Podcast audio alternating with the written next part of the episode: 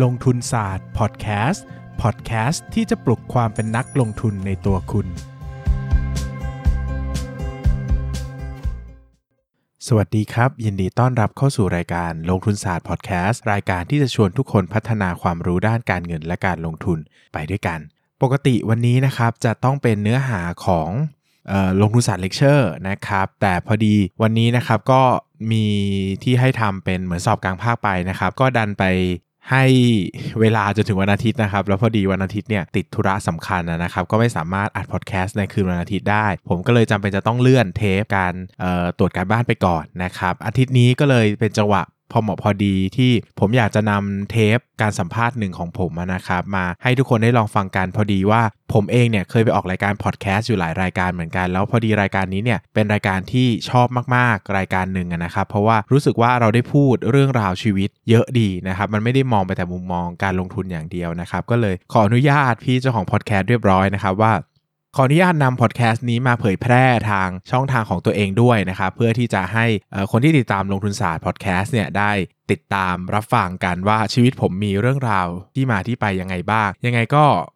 เรียนเชิญทุกคนไปฟังได้ในรายการ The Resume ที่ผมได้ไปออกอากาศไว้ทางช่อง Get Talk Podcast นะครับ เชิญรับชมรับฟังกันได้เลยครับ You listening to เฮ้ยไม่เอาแบบเขาดิอ๋อแบบเราเนาะเอ้ยโอเค Get Talk Podcast เพื่อนคู่หู เพื่อนคู่หูแบบนี้ดี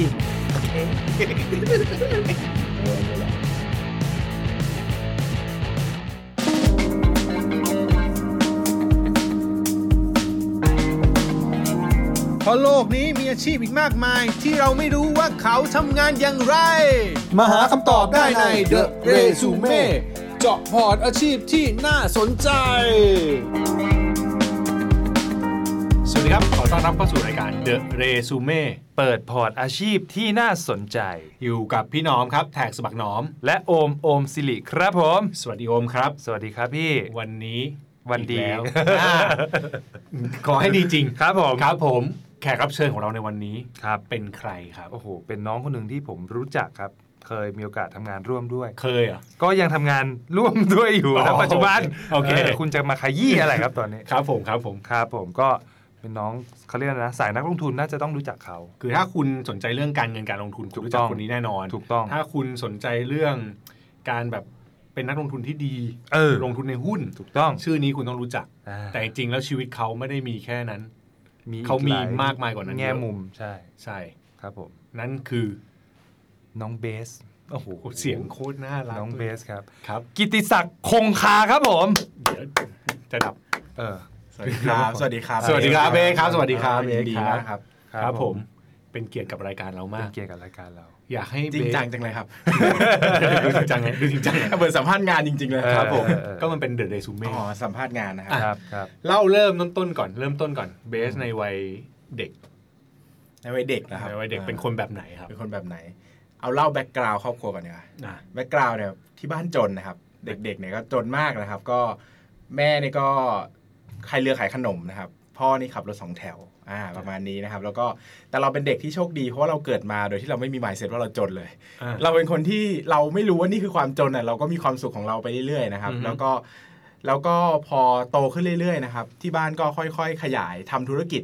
นะครับ ก็ประสบความสำเร็จมากขึ้นละกันเรียกว่ามากขึ้นนะครับ พ่อแม่ก็มีธุรกิจที่เริ่มมีคนงานเริ่มมีลูกจ้างนะครับอืมเราก็จะถูกปลูกฝังให้มีความเป็นเจ้าของธุรกิจตั้งแต่เด็กๆอ่ามีความต้องเป็นผู้นำนะครับ ต้องสั่งสอนคนไม่สั่งอย่าใช้คำว่าสั่งสอนใช้คำว่าสั่งงานได้อะไรอย่างเงี้ยนะครับ เราก็จะเป็นคนที่มีความมั่นใจตัวในตัวเองตั้งแต่เด็กนะครับประเด็นหนึ่งที่น่าสนใจมากในชีวิตผมนะครับที่หล่อหลอมผมถึงทุกวันนี้นะครับก็คือพ่อแม่เนี่ยไม่ค่อยมีเวลาให้นะครับ ช่วงพีคๆประมาณประถมมัธยมนะครับ จริงๆก็ไม่ได้ก็ก็ไม่ได้มีเวลาให้มาตลอดนะครับ ตั้งแต่เด็ก ๆก็จ้างเลี้ยงนะครับอืมนะเราก็ ต้องอยู่คนเดียวนะครับ ก็จะมีเพื่อนเป็นหนังสือนะครับ ก็เลยชอบอ่านหนังสือตั้งแต่เด็ก ๆ นะครับอืมจนโตมาแล้วนะครับ ธุรกิจเริ่มอยู่ตัวแล้วนะครับ แล้วก็เรียนจบพอดีนะครับ ดังนั้นเนี่ยชีวิตก็จะมีหลายเฉดมาก เพราะว่าความสัมพันธ์ในครอบครัวก็จะเปลี่ยนไปเรื่อยๆตามเวลานะครับแสดตามงสภาว่าพเศรษฐกิจ แสดงว่าตอนเด็กอะ พ่อแม่ยังยังมีเวลาให้อยู่ไหมตอนที่ที่เมื่อกี้บอกจริงๆตอนเด็กๆเนี่ยไม่มีเวลาเลยนะครับเพิ่งมามีตอนโตเด็ก ๆ นี่คือ ตอนที่พ่อพ่อแม่แบบตอนที่บอกเมื่อกี้แม่แม่ขาย อ่า พ่ออ่าขับสองแถวอย่างเงี้ยใช่ครับ ก็ตรงนี้แม่เนี่ยนั่งนั่งรถไปคลอดผมอืมแล้วก็เอาเอาผมกลับมาที่บ้าน แล้วก็ไปขับรถไปร้านฝากเลี้ยงอะบ้านฝากเลี้ยงแล้วก็เอาผมไปทิ้งไว้แล้วเขาก็ขับรถไปทำงานต่อ เพราะว่าเขาไม่สามารถเขาไม่สามารถเลี้ยงลูกได้มันเป็นอ่ามัมันเขาไม่มีเงินขนาดนั้นนะครับ ก็อ่าพอเริ่มมีเงินมากขึ้น ก็ได้อยู่ด้วยกันมากขึ้น แต่กว่าที่มันจะมีถึงจุดที่รู้สึกว่าเป็นมีเวลาเยอะจริงๆเนี่ยมันก็เรียนจบแล้วนะครับดังนั้นช่วงชีวิตช่วงชีวิตมัธยมประถมอนุบาลนี่ก็ by myself นะครับค่อนข้างจะเรียนรู้โลกด้วยตัวเองเยอะ เพราะว่าจริง ๆ พ่อแม่จะยุ่งมากนะครับมีอืมต้องทำธุรกิจต้องขยายกิจการอะไรเงี้ยครับอืมอืมอืมแต่แต่ก็ก็เราสนิทกับใครไหมแบบว่าในบ้านพี่หรือว่าสนิทกับเพื่อนหรือยังไงไหมไม่ครับก็จริงๆก็ไม่สนิทกับใครเลยนะ ชอบชอบอยู่คนเดียวชอบอ่านหนังสือมากซึ่งกว่าซึ่งซึ่งแฮปปี้กับการอยู่คนเดียวแบบนี้อยู่แล้วซึ่งด้วยแฮปปี้มากไม่มีปัญหาเลยเป็นเออเด็กที่เวลาดูละครแล้ว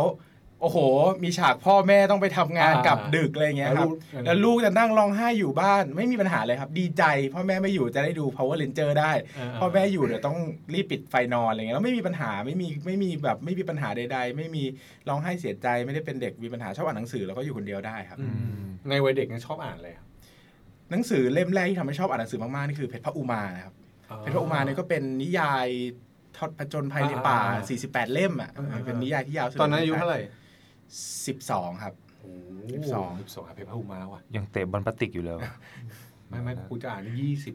ผมจะได้อ่านพอผมจะได้อ่านยี่สิบเออเออว่าบิวด้วยนะว่าบิวเอาเหรอว่าบิวว่าบิวว่าบิวเออมันเป็นหนังสือที่ถ้าเด็กอ่านจะไม่เข้าใจเพราะว่าเออฉากที่มันมีบัวบัวมากๆเนี่ยมันจะใช้คำภาษาอังกฤษบ้างหรือใช้คำเชิงในบ้างอะไรเงี้ยอ่าอ่าคำด่ากันจะใช้คำทับศัพท์ที่ translate มาแล้วอืมดังนั้นเราจะไม่สามารถเปิดดิกเออได้เราเขียนเป็นภาษาไทยต้องเป็นคนที่มีความรู้เรื่องคำหยาบอืมถึงจะรู้อะไรเงี้ยอืมมันจะค่อนข้างสกรีนอายุกลับไปอ่านแต่ละช่วงอายุเราก็จะรู้สึกไม่เหมือนกันอะไรเงี้ยครับอืม แต่ตอนนั้นสนุกมากแสดงว่าอ่านรวดเดียวอย่างนี้เลยปะสนุกใช่ใช่ใช่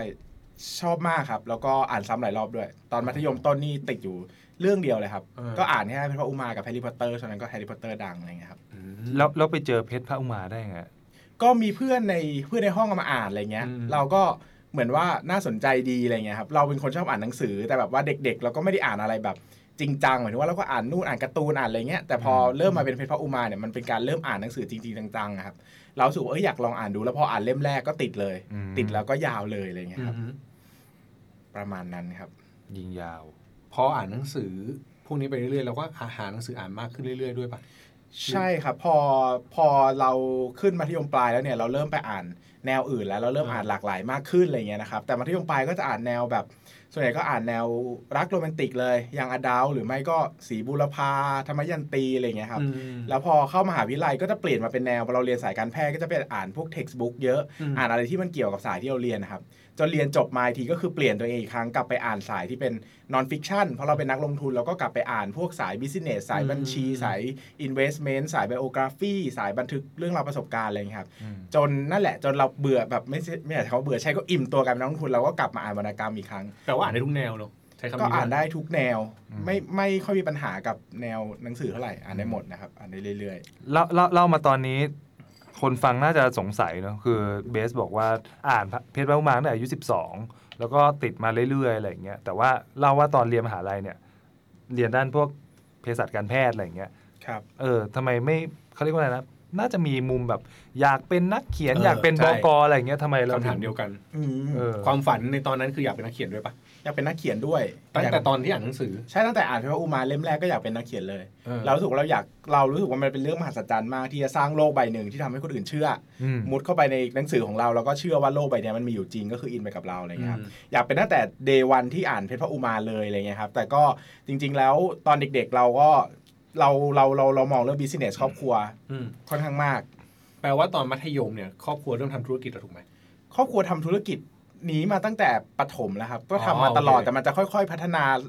ระเติบโตระดับขึ้นเรื่อยๆของขนาด เราก็รู้สึกว่าเราผมว่ามันเป็นหลายอย่างนะหนึ่งเป็นเรื่องของสังคมด้วยอะยุคสมัยผมมันต้องคนทุกคนต้องเรียนหมออะไรเงี้ยตอนนั้นผมสอบติดหมอก็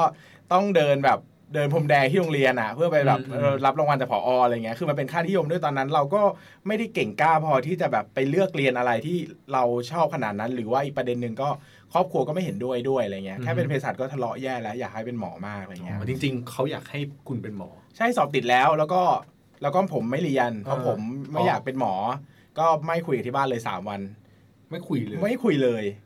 ไม่คุยเลยแบบเจอหน้ากันก็ไม่คุยกันเดินสวนกันอะไรเงี้ยจนสามวันแล้วก็เขาคงเบื่อเองแล้วก็คุยด้วยอะไรเงี้ยครับอืมแต่ก็เป็นเป็นปัญหาคือยุคนั้น ผมว่ามันไม่มีกระแสแบบให้ลูกเป็นอะไรก็ได้ที่อยากเป็นเหมือนยุคเนี้ยอืมยุคนั้นมันทุกคนต้องไปเรียนพิเศษ ตั้งแต่แปดโมงเช้าจนสี่ทุ่มแล้วก็อืมต้องสอบเข้าคณะเดียวกันอะไรเงี้ยครับอืมเพราะว่าเป็นยุคสมัยนั้นด้วยอะไรเงี้ยก็แปลว่าเขาอยากให้คุณเป็นหมอเพื่อมาสอบเอ้ยเพื่อมา support กิจการเขาไม่อยากเป็นหมอให้ผม support กิจการแต่ว่าเขาอยากเขาอยากเป็นหมอ เพราะว่าเขาจะได้รู้สึกว่าลูกมีลูกเขาคือแบบ เชิญหน้าชูตา the ได้ best ละเพราะว่าอ่าตอนนั้นสมัยนั้นคือมันต้องเป็นหมอเท่านั้นนะถึงจะแบบการันตีอะไรเงี้ยแล้วทำไมถึงยอมไปสอบหมอทั้งทั้งๆที่จริงๆก็ไม่ได้อยากเป็นเราอยากรู้ว่าเรามีความสามารถพอไหมอ่าแล้วก็เราหัวไอ้ตอนที่เราไปสอบเนี่ยมันเป็นการสอบที่รอบที่ถึงแม้ว่าเราไม่เอาอะเขาก็จะมีเลื่อนตัวสำรองมาอืมแน่ๆมันไม่ใช่รอบแอดมิชชั่นสุดท้ายอ่าดังนั้นเราก็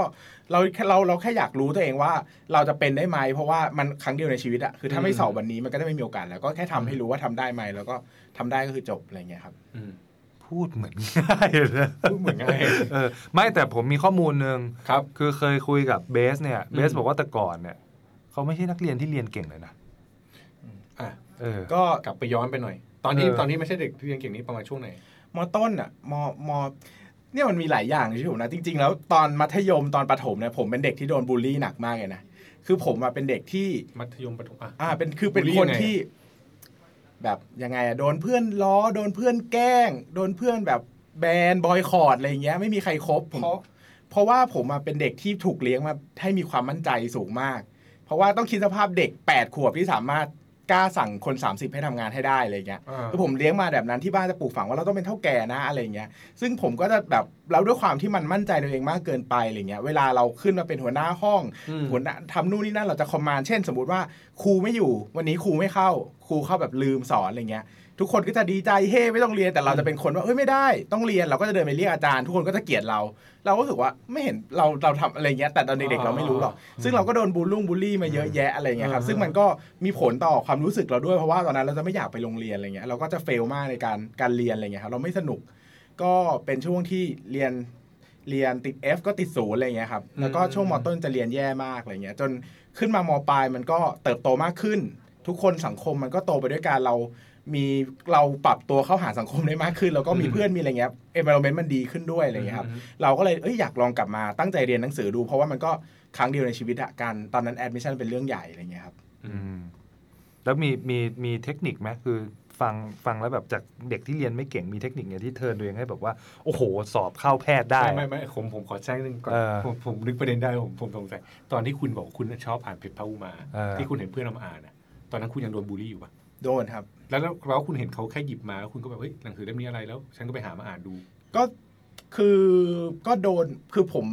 คือเพื่อนก็ไม่สนิทอะหมายถึงว่าก็ยืมมันดูเขาก็ให้ดูอะไรเงี้ยอ๋อเราก็ไปเปิดเปิดดูแล้วก็ไปหาในห้องสมุดอะไรประมาณนั้นแต่มันก็ไม่ได้มีทุกเล่มมีแค่สองสามเล่มแรกอะไรเงี้ยครับเออเออเออแต่ก็ แต่ก็ตั้งแต่ตอนนั้นแหละเราก็เลยชอบอ่านหนังสือชอบอยู่คนเดียวเลยครับ แต่เพราะบูลลี่ด้วยปะที่ที่บอกว่าโดนบูลลี่เลยทำรู้สึกว่าการอยู่คนเดียวมัน happy กว่าด้วยปะอันนี้อันนี้อันนี้อันนี้เสริมเข้าไปอีกปะใช่ใช่ครับ คือไม่ได้กิอันนี้ทั้งตั้งมีทั้งประเด็นนี่คือที่เมื่อกี้บอกเลยตั้งแต่ที่บ้านไม่มีเวลาใช่เราก็ครับรู้สึกว่าอยู่คนเดียว happy แล้วใช่ครับแต่ยิ่งมองมาเจอสังคมที่เป็นสังคมเพื่อนเพื่อนแม่งเสือกแบบบูลลี่กูอีกวุ่นวายใช่กูจังให้ใช่กูอยู่คนเดียวแม่งก็ happy ดีใช่ครับหนังสือมันก็เลยตอบโจทย์ใช่ครับอะ แต่คือตอนนั้นมันไม่ได้เป็นแบบโอ้โหมันไม่ได้เป็นเด็กที่เศร้าขนาดนั้นอ่านะเข้าใจเข้าใจแต่เราก็เป็นเด็กที่แบบเอออยู่คนเดียวดีก็ไม่ว่าแต่อะไรคุณเงี้ยก็อาจจะ strong ป่ะใช้คำนี้ป่ะคือเป็นก็ก็เป็นเด็ก command ด้วยป่ะก็ใช่ใช่ก็เป็นเด็กที่แบบเออก็อยู่ได้อะแต่หมายถึงว่าพอ environment มันไม่ดี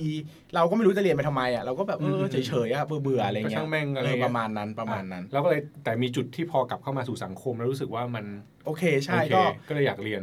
ตอนนั้นใช้วิธีง่ายๆ เลยก็คือผมเป็นคนที่ชอบใช้ passion นำทุกอย่างในชีวิตหมายว่าถ้าเราอยากเรียนเราจะต้องมี passion กับมันก่อนเนี้ยผมก็ไปทำตัวทำตัวเองให้ให้ให้ให้ให้รักการเรียนหนังสือให้ได้ ก็ไปแบบเหมือนว่าเปลี่ยนวิธีคิดใหม่อะไรเงี้ยทำตัวสนใจเรื่องที่เราเรียนไปนั่งทำการบ้านหรือไปนั่งพยายามพิสูจน์ตัวเองตั้งเป้าหมายอะไรเงี้ยครับเช่นแบบ เรียนชีวะก็พยายามจะรู้ให้มากกว่าที่หนังสือบอก พยายามจะเรียนรู้พยายามจะเข้าใจมันมันที่แบบเป็นอะไรที่รู้สึกว่ามันเป็นความตื่นเต้นว่าหน้าต่อไปจะพูดถึงเรื่องอะไรนะอะไรอย่างเงี้ยครับ เออ ใช้วิธีการคิดแบบนั้น ซึ่งกูไม่มี แบบนี้เลย กูไม่มีแบบนี้เลยเราเป็นคนในคุณเป็นห้องแบบเราเป็นคนในห้องที่พออาจารย์ไม่มาแล้วจะปรบมือเราก็จริงๆถ้าถ้าอยู่ด้วยกันเราคงไปบอกว่าไม่เรียกทำไมเราคงเป็นคนแบบนั้นแหละแต่ก็หรือว่าชีวะที่เราเรียนเอาเท่าที่อาจารย์บอกได้ไหมเออคือบอกกูเลยว่าออกสอบแค่ไหน แต่มันอย่างนี้คือคุณก็ต้องแบบสร้างแรงบันดาลใจให้ตัวเองตลอดว่าแบบไม่ไม่ใช่เขาใช้อย่าใช้คำว่าแรงบันดาลใจใช้ว่าแบบคุณมี passion ในการอยากรู้เออใช่เพราะว่าสำหรับผมการเรื่องวิชาการมันไม่ได้มันไม่ได้แย่ขนาดนั้นอะอืมผมก็สนุกหมายถึงว่า ถ้าวันนี้ต้องทำโจทย์ชีวะร้อยข้อกับอ่านการ์ตูนเนี่ยความสนุกสำหรับผมเท่ากันนะ ดังนั้นคือผมไม่มีปัญหาเลยเพราะว่าบางวันผมก็ไม่อยากดูทีวีเพื่อที่จะมานั่งอ่านหนังสือเนี่ยสำหรับผมคือไม่คือผมไม่ได้สำหรับผมมันไม่ได้แตกต่างนะผมจะไม่ได้ suffer กับเรื่องการศึกษามากขนาดนั้นผมก็รู้สึกเออมันก็สนุกดีเนี่ยผมก็ทำให้ทำใจให้สนุกกับมันได้อะไรอย่างเงี้ยครับเหมือนกับเป็น mission หนึ่งหรือว่าก็เป็นกับ mission แล้วรู้สึกว่าถ้าเราทำแล้วมันก็ท้าทายดีนะอืมได้เกรดที่ดีได้ไปตัวแทนโรงเรียนไปแข่งที่นู่นที่นี่ สอบติดที่ดีมีคนยอมรับอะ่ะมันก็เหมือนได้พิสูจน์ตัวเองอะไรเงี้ยครับแต่มันไม่ได้เกี่ยวกับการที่เราดีขึ้นแล้วมีคนยอมรับเราใช่ไหม หมายว่ามันมันเกี่ยวกับเรื่องประเด็นที่เราเคยเป็นเออรู้สึกว่าฉันโดนเมื่อก่อนฉันโดนอย่างนี้พอฉันเก่งแล้วพวกแกยอมรับฉันฉันเก่งก็ได้อะไรเงี้ยมีปะผมแค่ว่าอยากผมไม่ได้รู้อยากสนใจคนอื่นเออขนาดนั้นเออนะเออผมแค่รู้สึกว่าเป็นความภูมิใจในตัวเองมากกว่าเออออะไรเงี้ยแต่แบบว่าผมไม่ได้โฟกัส ประเด็นการยอมรับจากคนอื่นก็เยด้วยอะขนดนั้นด้วยความที่เราไม่ได้ care อยู่แล้วใช้เออคำนี้เราไม่ได้ล้วนะ care ขนาดนั้นนะเออเรารู้สึกว่าฉะนั้นเออเราก็อยู่สิ่งที่ได้จะทำได้คือเหมือนเป็น challenge ชีวิตว่าแบบเออเฮ้ยกูก็เก่งขึ้นไปได้เรื่อยๆกูก็ up ขึ้นไปเรื่อยๆถูกเราปะแค่รู้สึกว่าเราทำมันนี้สำเร็จแล้วเรามีความสุขกับตัวเองเรารู้สึกว่าเรามีคุณค่ามากขึ้นมากกว่าอืมรู้สึกว่าเราเราเป็นคนที่ดีขึ้นอะไรเงี้ยครับ ครับอืมมีไหมไม่ทีนี้จะพูดถึงความเก่งอันนี้ยามความเก่งก็คือแบบจากที่เด็ก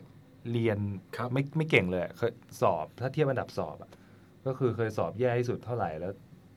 มาได้อันดับหนึ่งภายในระยะเวลาใช้เวลาเท่าไหร่ใช้เวลาเท่าไหร่ปีไหนอะไรก็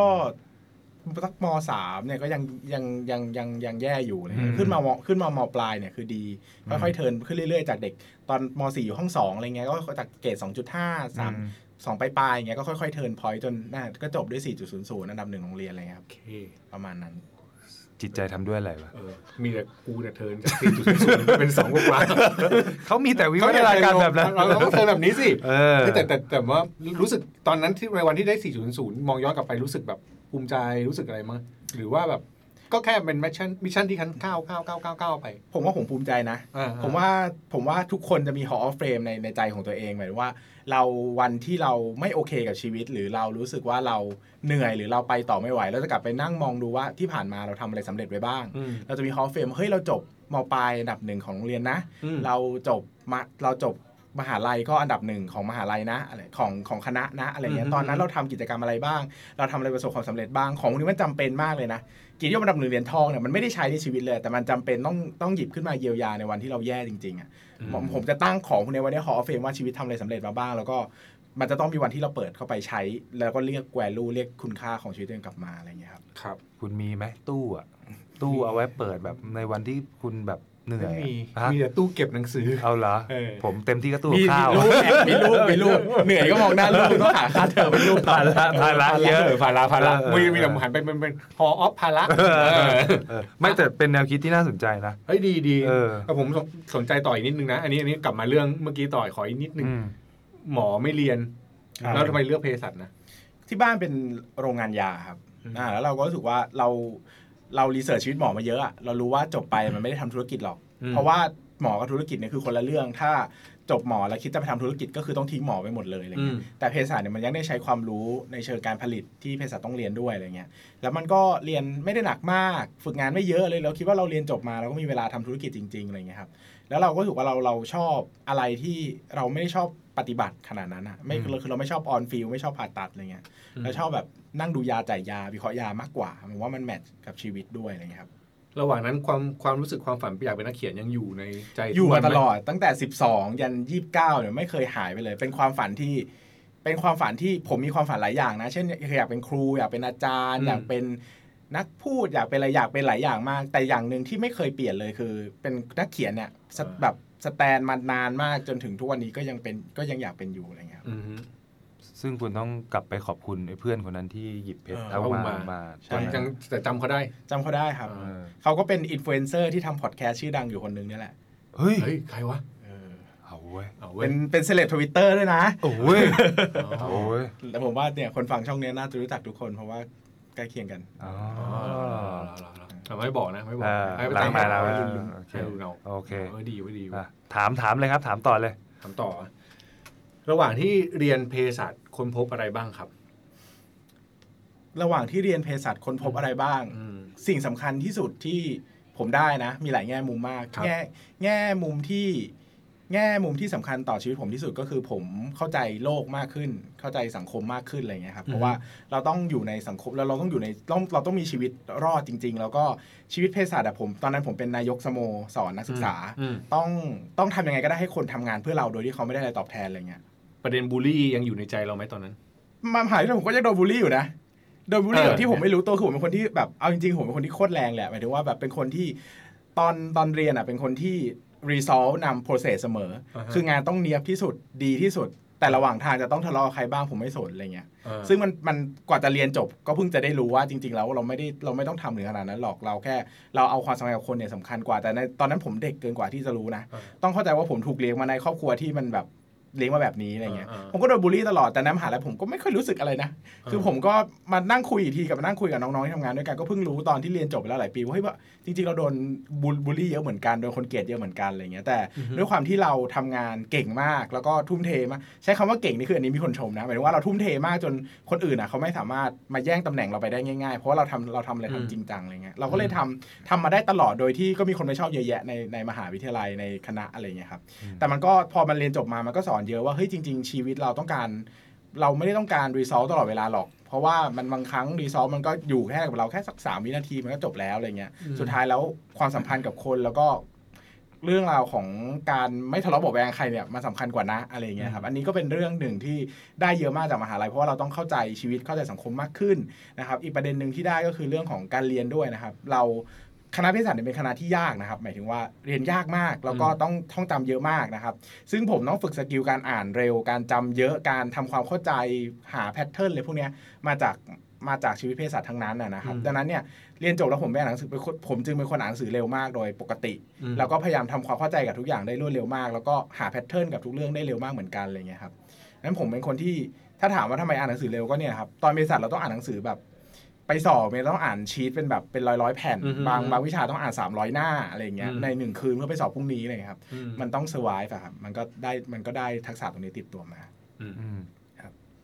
อืมในสมองนี่ตอนนี้ไม่เหลืออะไรแล้วเนี่ยฮะรู้สึกกล้องกล้องรู้สึไม่กเคยว่าคุยกับใครแล้วรู้สึกตัวเองโง่ขนาดนี้เลยอะไรเงี้ยไม่อะไรอย่างงี้เออเออแต่น่าสนใจน่าสนใจน่าสนใจน่าสนใจ ทีนี้พอหลังเรียนจบมาแล้วอะอืมไอเส้นทางสู่การที่เข้ามาสู่โลกการลงทุนอะ มันมาได้ยังไง ก็ก็ตอนเรียนจบนะครับ คือพี่ชายเรียนจบก่อน อ่า แม่ก็ซื้อรถให้คันหนึ่งแบบดีใจมาก ลูกเรียนจบแล้วแบบฉันจะบทภาระสักทีเลยก็ไม่ขี้เกียจส่งแล้วเกินอะไรอย่างเงี้ยก็ซื้อรถให้คันหนึ่งนะครับเพราะพี่ชายเป็นคนชอบรถมาก อืม ส่วนเราเนี่ยพอเราเรียนจบแม่ก็เอ้ยเดี๋ยวเดี๋ยวจะลำเอียงเนอะเดี๋ยวจะน้อยใจก็อะอะซื้อให้คันหนึ่งเธอไปเลือกมาเอารุ่นไหนอะไรเงี้ยแล้วบอกว่าเออเราไม่เอาหรอกอืมเราเราตอนนั้นก็ขับรถบ้านคือ มันจะมีรถพ่อรถแม่รถพี่ชาย แล้วก็รถส่วนกลางที่เอาไว้ขับไปให้เด็กไปทำธุระแม่บ้านอืไปมซื้อของเราก็จะขับคันนั้น เพราะว่าไม่มีใครเราก็ขับได้แล้วก็เป็นคนขับรถไม่เก่งขับชนบ่อยเนี่ยเราก็ไม่ได้ชอบขับ แล้วก็เออไม่ต้องเอาหรอกมันเปลืองอะไรเงี้ยครับ ซึ่งแม่ก็อะอะงั้นเธอก็เอาเงินไปก้อนหนึ่งเพื่อที่ว่าวันหนึ่งแล้วอะเธอจะซื้ออะเธอก็ไปเลือกมาละกันอะไรเงี้ยเขาก็ตัดจบเพราะไม่อยากเขาไม่อยากรอคำตอบแล้วว่าเราจะเอารุ่นไหนอืมสุดท้ายเราก็ไม่ซื้อเราก็เอาเงินก้อนนั้นอะไปใช้ ไปไปเริ่มต้นก็ฝากประจำอะไรเงี้ยแล้วก็ไปซื้อสลากออมสิน จุดเปลี่ยนสำคัญอีกอย่างหนึ่งก็คือเราอะไปซื้อสลากออมสินแล้วมันถูกถูกเยอะมากประมาณ 20%อะซึ่งโอ้โห เราอยากได้เงินอย่างนี้อีกมันแบบเป็นความรู้สึกดีมาก แต่กลายเป็นว่าเฮ้ยมันใช้ดวงเยอะว่ะเอ้ยแล้วเรางวดหน้ามันจะมีดวงอย่างนี้อีกไหมเรารู้สึกว่าเฮ้ยมันชีวิตเราต้องหาเงินได้โดยไม่ต้องใช้ดวงสิ เราก็เลยเอ้ยเลิกแล้วสลากออมสินขายทิ้งหมดเลยแล้วก็ไปลงทุนกองทุนรวมแล้วก็ศึกษาหุ้นแล้วก็เข้าตลาดหุ้น เรื่องพวกนี้ผมคุ้นมากเลยเหมือนเคยฟังมาก่อน อ่าเหรอน่าจะพูดเป็นหมื่นรอบเลยทำไมถึงเข้าตลาดหุ้นเนี่ยเออผมชอบผมชอบเชอบชอบผมมีประเด็นหนึ่งที่ผมสนใจคือตอนที่คุณเรียนจบเภสัชเนาะครับก่อนที่แม่ตอนตอนที่แม่ให้เงินอะไอ้จังจังหวะนั้นน่ะแบบ เราไม่ได้อยากคือในใจเราอยากต้องเรารู้ว่าเราจบมาต้องช่วยงานที่บ้านเลยถูกไหมใช่ใช่ครับ พี่จบมาเหมือนกันปะใช่ครับพี่ก็คือทั้งเราทั้งพี่ทั้งคู่ต้องมาช่วยบริหารและขยายกิจการในในในในวันนั้นถูกไหมใช่คือมุตมอนมงนั้นน่ะ คุยกับแม่ว่าเรียนจบแล้วขอ2ปีนะอืมไปใช้ชีวิตไปเป็นลูอืกมจ้างคนอื่นก่อนเออไปต่างประเทศเออไปเออใช้อะไรอย่างเงี้ยแต่วันที่เรากำลังจะเรียนจบเราขึ้นปี5เลย5ปีนะครับอือฮึพ่อก็เป็นมะเร็งระยะสุดท้ายอืมหมอบอกว่าอยู่ได้อีกสามเดือนไม่เกินนี้นะครับ ก็เตรียมเขาน์ดาวน์กันแล้วนะครับ แล้วก็พ่อก็อืมยังยังไม่ไปเที่ยวสักทียังอยู่ต่อ ก็อยู่มาปีกว่าๆสองปี ปีที่สองก็ยังอยู่อะไรเงี้ยครับอืมแต่คือพ่อเนี่ยก็น็อกหมายถึงว่าพ่อก็จะหยุดทำงานทุกอย่างแหละอืมเขาก็จะอยู่แค่โฟกัสกับชีวิตการรักษาตัวอืมทำคีโมอะไรเงี้ยครับก็แม่บอกว่าฉันไม่ไหวนะ เพราะว่างานมันเยอะ ฉันทำไม่ไหว แล้วก็พี่ชายคนเดียวก็ช่วยไม่ได้เพราะว่าเหมือนแบบงานมันคือคนเพิ่งมาทำงานใหม่มันก็ไม่ได้ช่วยได้เยอะ เราก็อะแม่ก็บอกโอเค คุณไม่คุณไม่มีเวลาแล้วนะ ก็ต้องกลับมาทำเลยอะไรเงี้ยครับอืมเราก็ต้องกลับมาทำเลยแต่จริง ๆ เราก็ไม่ได้ชอบงานที่บ้านมากขนาดนั้นเนอะถ้าใครเป็นเจ้าของธุรกิจธุรกิจส่วนตัวเนี่ยหรือว่าทำธุรกิจครอบครัวเนี่ยจะรู้ว่ามันมีเรื่อง generation gap เยอะมากในช่วงแรกที่ทำงาน มันก็ suffer มากเหมือนกันอะไรเงี้ยครับมันก็ต้องเป็นช่วงเวลาที่ต้องผ่านผ่านไปเหมือนกันช่วงหนึ่งของชีวิตอะไรเงี้ยครับ ก็นอนร้องไห้ทุกวัน มีคำแนะนำอะไรสำหรับคนที่ต้องมาเป็นแบบนี้ไหมผมแนะนำว่าอย่าตั้งคำถามว่าทำไมต้องทำครับคิดซะว่าเกิดมาแล้วตาบอดเลือกไม่ได้ ผมพูดอย่างนี้กับทุกคนเลยนะที่ทำธุรกิจครอบครัว ถ้าคุณมัวแต่คิดว่าเฮ้ยฉันต้องทำจริงเหรอฉันจะคุณจะไม่อยากทำเพราะคุณจะรู้สึกว่าเอ้ย เราไม่อยากทำแล้วเราจะหนีตลอด วันหนึ่งผมตื่นมาร้องไห้ไม่อยากทำแล้วผมก็บอกตัวเองว่าเฮ้ยคิดว่าตาบอดแล้วกันคนตาบอด คนที่เขาพิการหรือเขามีความทุพพลภาพอื่นเขาก็เลือกไม่ได้ เราพูดว่าจริง ๆ เราเลือกได้นะ ชีวิตจะไม่ทำได้ไหมมันได้แหละ แต่ คือเขาอะสร้างเรามาขนาดนี้อะเขาทำเพื่อเรามาขนาดเนี้ย เราถามตัวเองว่าเฮ้ยสุดท้ายเราอะใจเราอะเราคิดว่ามันมันเป็นสิ่งที่ต้องทำแหละ ดังนั้นเราเลิกตั้งคำถามกับเรื่องนี้เถอะแล้วก็ลุกขึ้นมาแล้วก็เดินไปทำงานอะไรเงี้ยซึ่งการเปลี่ยนวิธีคิดอันนี้สำคัญมากเพราะว่าถ้าเรามัวแต่นั่งคิดตลอดว่าเฮ้ยทำไมเราต้องทำทำไมเราต้องทำอย่างงู้นอย่างนี้ มันจะทำให้พอมันคิดเยอะมันไปไหนไม่ได้อะครับ พอเราตัดจบปัญหาแล้วก็ถึงเวลางานก็ทำทำทำทำทำแล้วก็เวลาว่างก็ออกไปใช้ชีวิตอย่างอื่น ไม่มาจมปักอยู่กับปัญหาชีวิตก็ดีขึ้นเยอะครับ ก็กลายเป็นชีวิตที่ดีได้ จากคุณที่ต้องนั่งต้องนั่งรอให้ทุกวันครับ บอดป่ะคุณอะฮะ บอดไหมทุกวันนี้กลับไปทิมตากูกลับไปร้องไห้ก่อนขาแม่แม่ผมขอโทษ เออ แต่ดีนะ แต่ไม่พอคิดงี้มันก็ก้มหน้าก้มตาทำอันนี้พูดแบบตรงๆเนาะเราก้มก็ก็เวลางานก็ไม่ต้อคิดทำอะไรงามานจบงานก็ออกไปใช้ชีวิตไปหาแพชเพชั่นราะมันก็เหมือนกับเป็นขงตัวงอาจจะเป็นหน้าที่หนึ่งที่เราคิดว่าเราเป็นสิ่งที่ต้องทำก็จบได้ใช่ครับยกเว้นว่าแบบโอเค คุณไม่พอใจจริงๆก็อันนั้นก็เรื่องของคุณละคุณจะออกใช่ก็ออกไปถูกไหมเออเส้นชีวิตนี่มีหลายสายแล้วนะ ธุรกิจที่บ้านก็ต้องรับผิดชอบเขาต้องรับผิดชอบเอ่อโลกการลงทุนก็เข้ามาแล้วใช่ก็ทำอยู่ทำได้ดีด้วยเออแล้วไอ้เส้น passion เรื่องของนักเขียนนะก็ ต้องเล่าอย่างนี้นะครับ เมื่อประมาณปีที่แล้วนะครับ ประสบปัญหาชีวิตเยอะมากนะครับ ก็พ่อเสียนะครับน้าแม่เนี่ยมีน้องสองคนนะเป็นน้าชายสองคนก็เสียทั้งคู่นะครับ ตายใกล้ๆกันเลยนะครับ แล้วพ่อก็มาตายนะครับ พี่ชายป่วยหนักนะครับ แล้วก็พี่สะพ้ายก็เพิ่งมีลูกอ่อนนะครับ เศรษฐกิจก็แย่มากขายของไม่ได้นะครับ แล้วก็ขาดทุนหุ้นไปหลายสิบล้านนะครับ แล้วก็โดนโดนทิ้งด้วยโดนบอกเลิก ทุกอย่างเนี่ยเกิดขึ้นในช่วงเวลาประมาณอาทิตย์เดียวกันน่ะนะครับอืมเป็นช่วงเวลาที่นรกแตกมากที่สุดนะครับ แล้วก็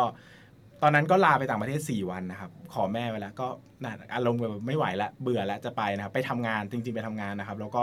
สุดท้ายไม่ได้ไปนะครับ ก็ต้องโทรยกเลิก ตอนแรกเขาให้ไปบรรยาย ก็บอกว่าเออไม่ไหวแบบคือสภาพจิตใจแย่มากมีปัญหากับครอบครัวอะไรเงี้ยก็ว่าไปนะครับ ก็เลยเหลือเวลา 4 วันเงียบๆอยู่ในคอนโดตัวเองนะครับ ตอนนั้นก็เลยรู้สึกว่าเฮ้ยเรารู้สึกว่าเราอยากเขียน จังเลยเราอยากเขียนเขียนสร้างเราอยากจะสร้างโลกขึ้นมาใหม่ที่ เราสามารถควบคุมอะไรในนั้นก็ได้อะเราจะโดนบันดาลให้มันเกิดอะไรไม่เกิดอะไรเราทำได้ทุกอย่างนะครับ ก็เริ่มต้นการเป็นนักเขียนตั้งแต่วันนั้นนะครับ แล้ว 4 วันอะก็ปิดต้นฉบับเล่มแรกได้เลยนะครับ ก็ 200 หน้า A4 อะไม่ได้ทำอะไรคุณเลยนั่งนั่งเขียนจะไม่มีโครงเลยเหรอมีโครงอยู่ในใจแล้วเรามีโครงมาตลอดแหละว่าเราอยากเขียนนิยายประมาณไหนปมเออเรื่องเป็นยังไงเออแต่ก็ ใช้เวลา execute มาทั้งหมดอะสี่วันแบบนอนกินเขียนนอนกินเขียนนะวนมาอยู่แค่เนี้ยเหมือนแบบ ไม่ได้ออกไปทำอะไร แล้วก็รู้สึกว่าเราติดอยู่ในโลกใบนี้ แล้วก็อยากทำมันให้เสร็จ ก่อนที่จะต้องกลับไปเจอโลกความเป็นจริง ซึ่งเออมันก็มันก็สำเร็จจริง ๆ กับกับหนังสือเล่มนั้นอะไรเงี้ยครับอ่าฮะเหมือนวันวิเออเหมือนเหมือนเหมือนต้นฉบับไอ้สี่วันวันนั้นนะมันถูกไดฟ์จากวันที่มันเลวร้ายเลวร้ายที่สุดมรแต่เขียนออกมาที่เป็นนิยายที่แบบ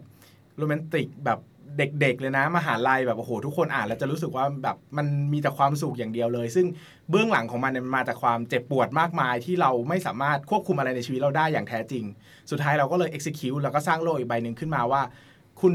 ผมบอกกับผมบอกกับนักอ่านผมเสมอว่าไม่ว่าชีวิตคุณจะห่วยแค่ไหนอะให้ให้ให้คุณเข้ามาสู่โลกของผมแล้ว ทุกอย่างจะเยียวยาคุณเองอะคุณจะมีความสุขแล้วก็จะมีความต่อความต้องการที่จะมีชีวิตอยู่ต่อไปอืมยังเชื่อว่าโลกมันยังดีอะไรเงี้ยครับอืมนี่คือหมวกใบที่สามนะอื มธุรกิจมีแล้ว นักลงทุนก็มี นี่มาเป็นนักเขียนนิยายอีก ไอสิ่งหนึ่งที่ผมรู้สึกแบบเซลเบสตลอดเลยว่า คุณทำงานยังไงวะอืมโลกนักลงทุนมันก็มีมีเอ่อเขาเรียกว่าโลจิกอะไรบางอย่างใช่ที่ตนต้องใช้ครับโลกนิยายก็ต้องใช้ซีกสมองอีกซีกหนึ่งที่มันอืมใช้จินตนาการใช้อะไรอย่างเงี้ยบริหารยังไง ผมว่าผมว่าสิ่งสำคัญของการทำอะไรหลาย ๆ อย่างที่แต่ละอย่างมันมีความแตกต่าง ซึ่งกันและกันเนี่ยอืมผมว่าสติ สำคัญสุดอืมเรามาคือทักษะในการทำงานนั้นๆนะครับยกตัวอย่างให้เห็นภาพเนี่ยคือผมเนี่ยเล่นกีฬาที่ต้องใช้แร็กเก็ตเนี่ยสามอย่าง คืออืมแบดมินตันเทนนิสแล้วก็สควอชนะครับอืมเล่น 3 อย่างเลย ซึ่งแน่นอนว่าแต่ละอันใช้กล้ามเนื้อนะครับใช้กล้ามเนื้อใช้ข้อมือใช้ทุกอย่างทักษะต่างกันมากอืมถ้าเราติดเล่นแบดมาก เราไปเล่นเทนนิสแล้วเราไม่ใช้ไหล่ตี เราไปใช้ข้อมือตีอย่างเงี้ยแป๊บเดียวเราก็จะเจ็บนะครับอืม แต่ผมก็เล่นได้ แล้วคนหลายคนก็เล่นได้เพราะว่าสิ่งสำคัญคือเราต้องมีสติ แล้วก็รู้ตัวว่า อ๋อ ตอนนี้เราเล่นเทนนิสอยู่นะ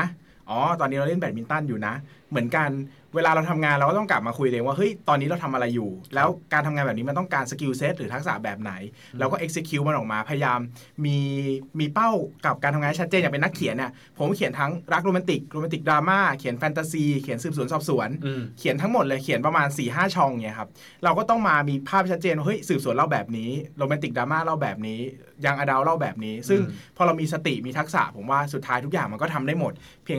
ผมว่าสกิผมว่าสติอะสำคัญจริงๆครับ ก็คือมีสติกับสิ่งที่เราทำอยู่ตรงหน้า ใช่ครับ แต่ละสติ เอ้ยไม่ใช่แต่ละเรื่องมันต้องใช้ทักษะที่ต่างกัน ผมว่า multitasking เนี่ยมันไม่มีจริงอะอืมมันก็คือแบบเป็น single tasking เนี่ยแหละ แต่ก็ทำแบบเร็วๆอะหมายถึงว่าทำอันนี้เสร็จแล้วก็เปลี่ยนแล้วก็เปลี่ยน แต่มันไม่ เราไม่สามารถทำทุกอย่างได้พร้อมกันแล้วออกมาดีหรอกนะครับอ่าก็ทำทีละอย่างให้มันเสร็จแล้วก็ทำให้มันดีอ่าแล้วก็ให้เปลี่ยนประมาณนั้นดีครับเมื่อกี้คุณบอกมีสามใบใช่ไหม แต่จริงเขามีหมวกใบที่สี่ด้วย ไม่พออีกเหรอ ไม่พอ นี่มีหัวเดียวนะ ก็มีสติไงอ๋อดังนั้นหมวกใบที่สี่คือเป็นบล็อกเกอร์อ่าทำแฟนเพจเกี่ยวกับการลงทุนครับเออชื่อลงทุนศาสตร์ครับผมศาสตร์ เราพูดแล้วรู้สึกไม่ดีเท่าไหร่ศาสตร์คือศาสตร์อ่าศาสตร์ศิลป์นะครับผมไม่ใช่ศาสตร์อย่างที่เข้าใจกันครับครับผมครับเขาอาจจะเข้าใจว่าจะสารอะไรแรกก็ได้นะ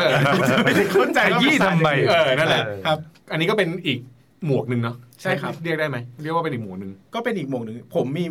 หลักๆนะชีวิตมี 5 อย่างหนึ่งคืออืมธุรกิจครอบครัวอ่าสองคือนักลงทุนอืมสามคือบล็อกเกอร์สี่คือนักเขียนห้าคือชีวิตส่วนตัว แค่นี้เองแล้วก็ตั้งใจว่าจะไม่มีเพิ่มแล้วอืมเพราะว่ามีเพิ่มไม่ไม่น่าจะรอดแล้ว เอาแค่ห้าอย่างนี้ให้รอดดีกว่าชีวิตส่วนตัวให้ตัดทิ้งไปอืมเพราะว่ามันทุกคนได้มีหมดทุกคนมีหมดทุกคนมีหมดเท่ากันเท่ากันครับก็คือมีสี่อันนี้เมื่อกี้ที่เราคุยกันทั้งหมดครับครับในด้านงานครับเออเราในส่วนของบล็อกเกอร์ หรือลงทุนศาสตร์นิดนึงครับ ว่าเป็นยังไงบ้างอะไรอย่างเงี้ยครับ มาที่มาที่ไป ก็เริ่มต้นประเด็นหลัก ๆ ที่ในการที่เราเริ่มต้นเนี่ยก็คือว่าเราเรียนจบสายการแพทย์มาอืมซึ่งเพื่อนเราเนี่ยไม่มีใครลงทุนหรอกนะครับ ทุกคนเรียนแพทย์มาเรียนสายเนี้ยมาจะเหมือนกันก็คือเวลาทำงานได้เงินเดือนเยอะอะมันไม่ได้จำเป็นจะต้องลงทุนอะไม่คุณไม่จำเป็นต้องหาความมั่งคั่งเยอะคุณก็แค่เก็บเก็บใช้ใช้คุณก็มีเกษียณสบายแล้วมีเงินอ่า เป็น 10 ล้านได้ง่าย ๆสำหรับคนที่ทำงานแล้วเก็บเงินเป็นนะครับดังนั้นเนี่ยก็ไม่มีเพื่อนเลยเนี่ยลงทุนนะอ่านหุ้นวิเคราะห์หุ้นอยู่คนเดียวแล้วมันเหงามากนะครับเพราะว่าไม่รู้จะคุยกับใครวันนี้หุ้นขึ้นวันนี้หุ้นตกวันนี้จะชอบหุ้นตัวนี้จังคุยกับใครดีนะครับแต่ก่อนก็ใช้แก้ปัญหาด้วยตั้ง status Facebook แล้วก็แบบดักขุดหาเหยื่อว่าใครจะมาคุยกับเราอืมก็ไม่มีนะครับ สุดท้ายก็อะทำเพจดีกว่า เพราะว่าเออ มันน่าก็น่าจะมีคนที่คุยกับเราเป็นภาษาเดียวกัน ก็เลยมาทำเพจ แล้วก็ตั้งเป้าหมายแค่ว่า หาเพื่อนคุย แล้วก็ทำ content นู่นนี่นั่นว่าคนมาคุยเราก็รีบไปคุยกับเขาเราอยากเราอยากคุยเรื่องอะไรก็ตั้งประเด็นขึ้นมาอะไรเงี้ยแต่หลังๆมันก็ค่อยๆ โตขึ้นไปเรื่อยๆนะครับเราก็เปลี่ยนรูปเปลี่ยนบทบาทของเรามากขึ้นนะครับ เราก็ปรับปรับตัวมาเป็นการบอกเล่าข้อมูลเรื่องราว ให้ประโยชน์กับคนฟังคนอ่านมากขึ้นนะครับ หลังๆ เราก็ไม่ค่อยได้คุยเยอะแล้วนะครับ เพราะว่าหลังๆ เราก็อิ่มตัวการลงทุนมากมันไม่ค่อยตื่นเต้นเราใจเหมือนแต่ก่อนนะครับ แต่ก็เป็นจุดเริ่มต้นที่ถือว่าก็มาได้ไกลเหมือนกัน แต่ก็เปลี่ยนจากวันนั้นจนถึงวันนี้ก็เปลี่ยนไปเยอะแล้วเหมือนกันครับอืม เพราะฉะนั้นสี่หมวกที่ใช้ทั้งหมดเนี่ยก็คือมันก็เป็นหมวกที่ผมถามคำถามอย่างนี้แล้วกันสี่หมวกที่ใช้เนี่ยสิ่งที่ทำเนี่ยมันต้องแต่ละหมวกมันก็มีหน้าที่ของมันมีอะไรของมันใช่ปะแล้วมันก็น่าจะมีเรื่องหนึ่งคือเป็นความทุกข์ที่ไม่เหมือนกันแต่ละแบบด้วยครับถูกไหมฮะสี่หมวกเนี่ยมันทำให้เกิดความทุกข์แบบไหนที่แบบที่ทำให้คุณรู้สึกว่าคุณมีความทุกข์เกี่ยวกับการทำงานหรืออะไรอย่างนี้บ้างไหมผมว่าทุกที่ มากที่สุดนะครับอืมอาจจะในชีวิตด้วยนะครับไม่ไม่ได้มาจากการทำงานเดียวนะครับ ก็คือเป็นความทุกข์ที่มาจากธุรกิจครอบครัวนะครับ มันไม่ได้ทุกข์เพราะว่าเพราะว่ามันเป็นความกดดันหรือความเครียดนะครับอือฮึแต่มันเป็นความผิดหวังในตัวเองมากกว่า เพราะว่าจริง ๆ แล้วเรารู้ตัวแหละว่าเราอะมีศักยภาพในการทำธุรกิจขนาดไหนนะครับ คือเราก็มีความรู้ MBA มีความรู้ finance operation มีความรู้ภาษีบัญชีพื้นฐานเราได้หมด แต่เรารู้จริงๆว่าเฮ้ยเราไม่ได้ใส่เวลาใส่ความครับตั้งใจใส่ชีวิตให้มันมากขนาดนั้นนะครับ มันก็เป็นความรู้สึกผิดว่า เออมัน สุดท้ายแล้วเราก็กลับมาถามตัวเองว่าเรากำลังพลาดอะไรไปหรือเปล่ากับการ มันเป็นค่ามันเป็นต้นทุนเสียโอกาสเนอะคือเราเลือกที่จะมีชีวิตนักเขียนมีชีวิตบล็อกเกอร์มีชีวิตนักลงทุน แต่มันก็แลกมาด้วยเวลาที่หายไปในการที่จะไปทำธุรกิจครอบครัวให้มันดีกว่านี้นะครับสุดท้ายแล้วมันก็เป็นเพนหรือความเจ็บปวดที่เกิดจากการตัดสินใจของเราเองนั่นแหละนะครับแล้วก็น่าจะเป็นความเจ็บปวดที่มากที่สุดจากการทำงานแล้วนะครับ เพราะว่าจริง ๆ แล้วมันก็เป็นสิ่งที่เราหลีกเลี่ยงไม่ได้ แล้วก็เป็นช่องเป็นเหมือนว่าเป็นเป็นจุดเปลี่ยนที่ที่ใหญ่ที่สุดในชีวิต แล้วก็ ทำอะไรไว้กับชีวิตมากที่สุดเหมือนกันครับแต่ว่าถ้าเกิดแบบว่าสมมติถ้าถ้าให้เลือกมันมีคนมาบอกคุณว่าแบบเฮ้ยทำอย่างหนึ่งให้ดีไปเลยไม่ได้เหรอทำไมต้องทำหลาย ๆ อย่างเงี้ยคุณคิดว่าไง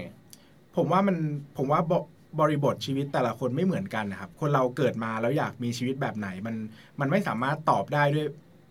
บทสรุปสำเร็จว่าคนอืมแต่ละคนควรจะมีชีวิตยังไงนะครับ ผมรู้สึกว่าชีวิตที่ผมเลือกมีทุกวันเนี้ยมันคือมันคือ the best way หรือเป็นสิ่งที่ดีที่สุดสำหรับผมแล้วนะครับ จริงๆผมเคยทำอะไรมาเยอะกว่านี้มากนะครับ เคยทำเคยไปเรียนเคยไปลองทำอะไรเป็น 10บสอย่างนะครับ แต่ก็คัดเฉพาะเหลือสิเหลือเฉพาะสิ่งที่อยากทำจริง ๆ นะครับ แต่ก็ผมว่าเนี่ยมันคือสิ่งที่ดีที่สุดแล้วแล้วก็ เราเราเสียต้นทุนค่าเสียโอกาสจากการเลือกที่จะทำอย่างอื่นก็จริงนะครับ แต่ถ้าวันนั้นเราเลือกที่จะทำธุรกิจครอบครัวอย่างเดียว มันก็มีต้นทุนค่าเสียโอกาสจากการไม่เลือกจะทำอย่างอื่นด้วยนะครับ สุดท้ายแล้วผมว่าสิ่งสำคัญคือการเข้าใจสิ่งที่จะต้องได้รับจากการตัดสินใจทุก ๆ อย่าง แล้วก็ก้าวต่อไปนะครับ ตัดสินใจแล้วก็ก็อยู่กับมันให้ได้นะครับ แล้วก็พยายามอย่ากกลับไปวกวนสับสนกับมันมากนะครับ ก็ move on ต่อไปนะครับ แล้วก็เข้าใจว่าไม่ว่าเราจะตัดสินใจแบบไหนความเจ็บปวดก็เกิดขึ้นอยู่ดีนะครับนั้นถ้าเราคิดแบบนี้ได้ทุกการตัดสินใจของเราก็จะก็จะ เจ็บปวดเหมือนเดิมนั่นแหละ แต่เราก็จะอยู่กับมันได้อย่างเข้าใจมากขึ้นครับเอาโยนโยนโยนโยมานบ้างดิคุณสลับไหมเอาไม่เมื่อกี้ก็จะถามหน่อยว่าคือเบสเนี่ยเป็นคนที่เขาเรียกกำหนดเป้าหมายด้วยตัวเองครับเออแล้วกับคนที่ถูก